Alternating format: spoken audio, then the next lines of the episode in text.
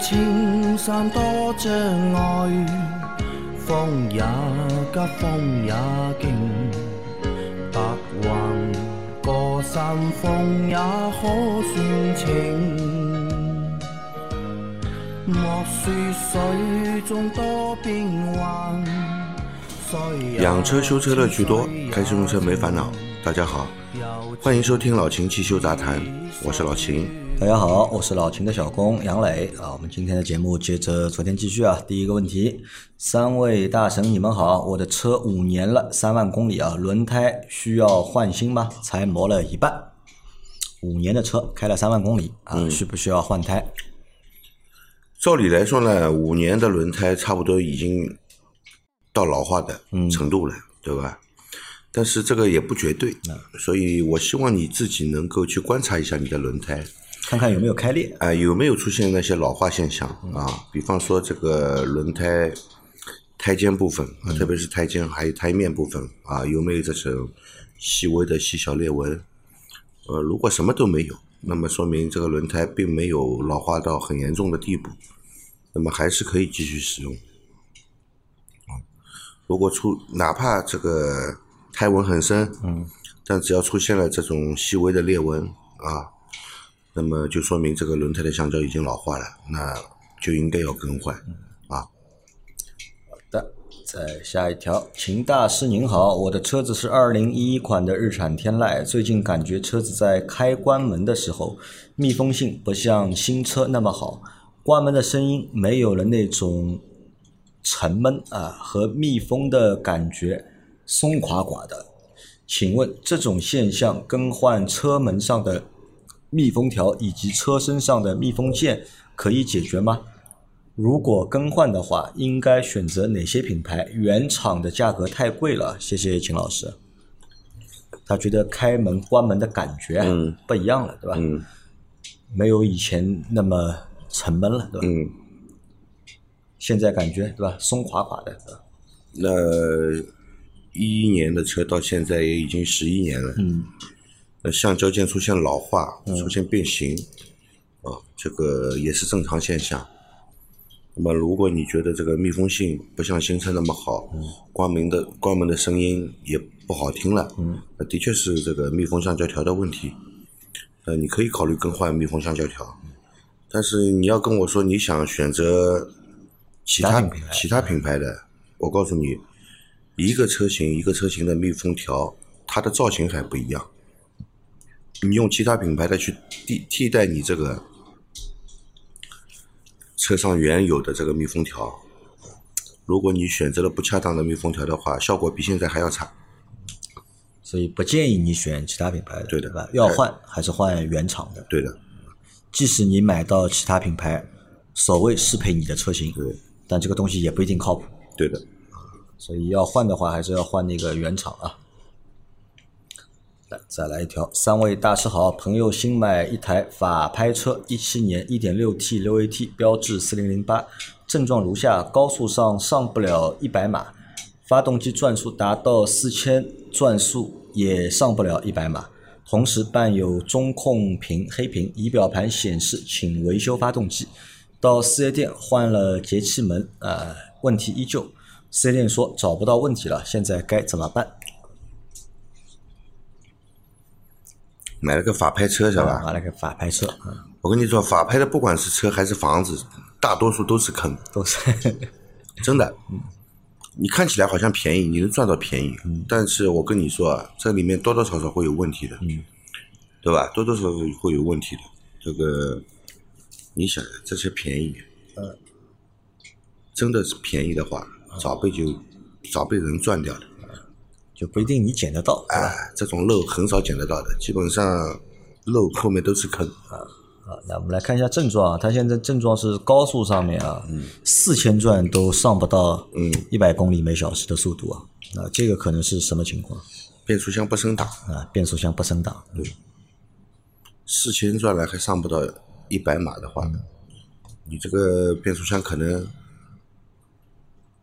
还在三档或者四档里面，啊，它变速箱不升档，这是变速箱的问题。这是变速箱的问题。对啊，你要去修这个变速箱了。对的吧这个应该还不是换个变速箱油就能够解决的问题对，啊，要去修这个变速箱啊。然后同时伴有中控黑屏啊，中控黑屏，中控黑屏，它这个车一七年，那也也只有五年的时间，嗯，对吧？不知道这个车之前经历过什么，啊这个我们讲不清楚，没看到车。中控黑屏的话，原因有很多。呃，你是偶尔的黑屏，还是一直不亮？嗯，如果一直不亮的话，那你要检查这个中控部分的那个，首先检查它的供电有没有问题嘛，因为不供电它肯定不会被点亮嘛，对吧？如果供电没问题，那就是这个屏幕本身有问题了屏幕本身有问题啊，对吧？这个中控屏本身有问题了，这个还是要检查才能知道啊。然后呢，显示仪表盘啊，仪表盘显示对吧？请维修发动机，对吧？那发动机也有故障发动机有故障，啊，到底是什么故障？要用电脑诊断仪去读一下啊啊。但是四 S 店的人说找不到问题，在四 S 店换了节气门，嗯，解还是解决不了，对吧？但四 S 店人四 S 店给你换节气门，它的这个依据是什么？嗯，他查到了什么故障？我希望你把这个故障告诉我。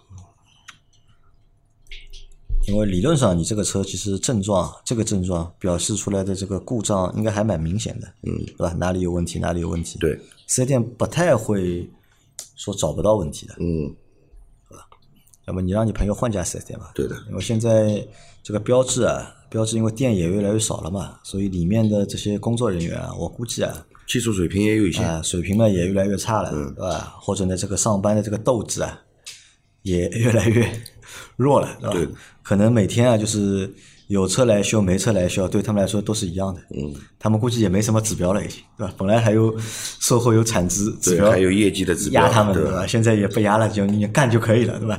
就怕你们也不干了，对吧？换个店试试看吧，啊，或者是换一家就是其他的修理店，对吧？也不一定要去标志的四 S 店，换一家其他的修理店去检查一下，看一看，好不好？好，再来一条啊。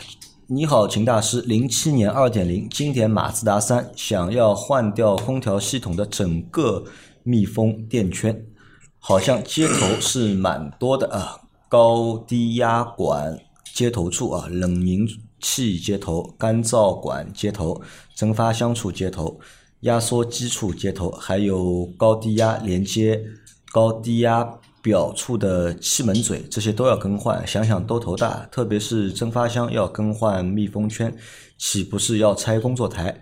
还有了解到，现在汽修店所使用的密封圈质量有优劣之分，差的密封圈装上一年左右又接着漏。秦大师能推荐一两个好的空调密封圈品牌吗？在此谢谢两位的辛苦回答。密封圈品牌我倒是一下子记不起来叫什么牌子，反正这个东西买贵的不要买便宜的，它总是好的。买贵的不要，那这个买原厂的呢？没有原厂的，没有原厂，没有原厂的，原厂是不配这个配件了，就呃，原厂的不配不配啊。不配。这个你要买这个买原厂的，倒是真的不好买。但它像这种换整个空调系统的密封垫圈，有必要吗？它不是慢漏嘛，找找不到问题嘛，啊，找不到，索性想全部不换一遍。是慢漏嘛，这个建议也是我给他的嘛。还有一个比较简单的方法，你不拆，嗯，由于你的这个橡胶件老化造成的慢漏的话，还有一种方法，你这个空调系统里面先抽真空，然后加空调系统止漏剂，嗯，它是对这些密封的橡胶件是有复兴作用的，也许能帮你解决这个问题。帮他支了个新招，对吧？嗯，先抽真空，对然后加那个止漏剂止漏剂，对对吧？去修复这些橡胶。对，好的啊，来再来一条，谢谢上星期得到的 DIY 夸奖啊，心里特别的感到自豪。到家和老婆说了，还得到允许喝了一餐美酒，手里有技术，到哪都受欢迎啊。但是上海以后可能才有机会来。要是来了，肯定会来拜访秦大师和杨老板的，因为现在我的互联网根本缺不了你们，你们是我心目中的修车英雄！谢谢你们两位啊，谢谢有这个节目。哦，这是来夸奖我们的。啊，对的，因为上上星期不是给他颁奖了嘛，呃发了个奖品给他嘛，对吧？让他就是得到三天，对吧？到老秦店铺，对吧？做学徒免费学习的机会。然后他还把这个事情和他老婆说了，他老婆还让他喝酒了。呃，这个小伙子啊，就是我觉得这个小伙伴生活的还蛮有意思的，对吧？啊，反正你说对吧？现在我们是你互联网根本离不开我们的，就是我怎么说呢？呃我想说，这个小伙伴可能生活的比较比较简单，对吧？或者生活的比较压抑，对吧？呃，听我们节目，对吧？就觉得很开心了，对吧？那其实啊，这个世界上好好玩的事情啊，有意思的事情还有很多，还有很多，对吧？我觉得你也可以去多去开发一些，对吧？自己。你可能对修车对你来说你是感兴趣的，对吧？但是你也不可能你只对修车一件事情感兴趣，哎，应该还有会有其他东西你也会感兴趣。抖音也多刷刷，看看有没有这种跳舞的小姐姐，对吧？看看你刷得到刷不到，反正我是刷不到了，对吧？我们刷来刷去，我只能刷到谁，你知道吗？我只能刷到纯总。呃是吧？啊，纯总不是经常拍那个跳舞的视频嘛？我看到他最近发那条，你也给他评论了嘛？下面对吧？呃我刷来刷去，我只能刷到他，刷得到他，对吧？其他小姐姐我也刷不到啊。呃，老秦，你现在变成修车英雄了，这个 这是一个新的新的称谓啊！感谢啊，感谢这个小伙伴啊。啊，再来一条，呃，秦师傅您好啊，我前段时间去做保养啊，维修小哥机油放多了，当时没注意，今天自己看了一下，机油已经加到机油尺上限高出来一点点了，用不用抽出来一些啊？不抽会不会对发动机有什么影响？还有就是我的车一档起步，离合半联动起步后松开离合，顿挫感很强，其他档位没有那种感觉。啊谢谢解答。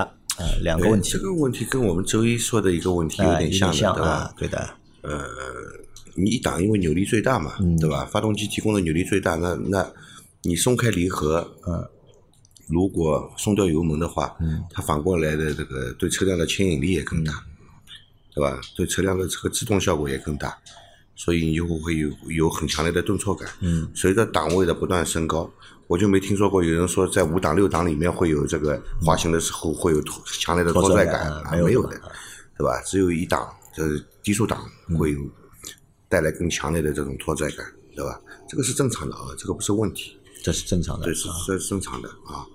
然后呢，你说机油加多了，嗯，哎，机油加多了会影响到你这个拖载感的，因为发动机的阻力大，嗯，发动机工作的阻力大啊。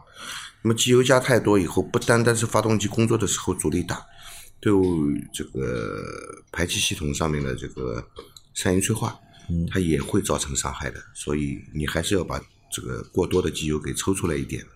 要抽掉一点。对的，啊，好的啊，好，再来一条啊。两位老师好，问你们一个买车问题啊，最近恒大汽车的恒驰五上市，可以买吗？这车颜值好看，性价比高啊，续航六百多，我比较喜欢，不想买比亚迪和日系混动啊，想要个粤 A 牌照，谢谢解答。来，老钱，恒大汽车能不能买？对吧？兄弟啊，胆子真肥啊！胆子真肥啊！先问你个问题啊，就是你知道吧？恒大崩盘之后啊，好多之前买了恒大期房的人啊，嗯，到现在都拿不到房子啊。对，而且这个房子什么时候拿到，现在是一个很大的问号啊。如果你要去买恒大汽车的话呢，我告诉你，大概率百分之九十九，和你去买个恒大那个期房啊，结果是一样的。你去查一下新闻，好吧？就是你现在对这个车感兴趣嘛，你就去查一下这个新闻。你查近一年关于恒大汽车的新闻，恒大汽车理论上按照去年的节奏的话，六月份应该已经上市了，已经，而且已经实现大规模量产了。但是，一拖再拖，再拖再拖。现在最新的新闻是说，是好像是要到今年的十月中下旬实现那个量产，嗯，啊，那这个其实这是第一个点啊，第一个点。第二点是什么？你去看一下这台车啊，这台车的配置、这台车的颜值、这台车的续航、这台车的动力，再和它那个配售价，你去匹配一下，你看看配得上吗？这个售价，它那个售价是低于现在目前市场同类产品三分之一的价格，对吧？你敢买吗？我肯定是不敢的。啊，因为我们现在很担心的是什么？我们担心的是很多的现在量产的电动车啊，那些新势力的品牌啊，现在卖的还不错，对吧？车也做的不错，价格也蛮吸引人的，我们都不敢推荐大家买，因为我们担心什么呢？担心现在这个车你买了，过三年、过四年，那个厂还在不在？我们担心的是这个。但恒大这个东西啊，我告诉你，完全不必要担心。因为他现在连他妈车都没有，对吧？他有厂，但他那个厂到底现在长什么样，或者他那个厂现在运作成什么样子，没有人知道，这是个谜，好吧？有厂的我们都不敢推荐，对吧？何况这种还没上市的，对吧？天天说要上市，天天说要量产，对吧？这个和那个贾跃亭那个车啊，没什么太大区别啊，所以不推荐你买，不推荐你买，因为这个东西就是是坑的概率啊。非常大，这个东西是坑的概率非常大，啊，不要买啊，不要买。然后最后最后一条，最后一条是在我的认知中，挂倒档的扭力是最大的。现在考 C 幺驾照应该没有停车熄火后挂入一档之说吧？在有坡度的路面上停车，要防止溜坡，是不是要挂入最高档位？因为溜坡是车轮带。动发动机转，而不是发动机带动车轮转。觉得挂哪个档位都行。真有那么大坡的话，就不建议在此停车了，或者车上带块搬砖啊，垫在车轮后啊。老秦，他这个说法对吗？我首先这样说啊，嗯，在你的认知中，倒档的扭力是最大的，那么你的认知是错误的，认知是错的，倒档的。它的转速比跟我们的前进档的两档的转速比是一样的，嗯，所以一档的扭力更大，一档的扭力是最大的，对的。啊，好吧。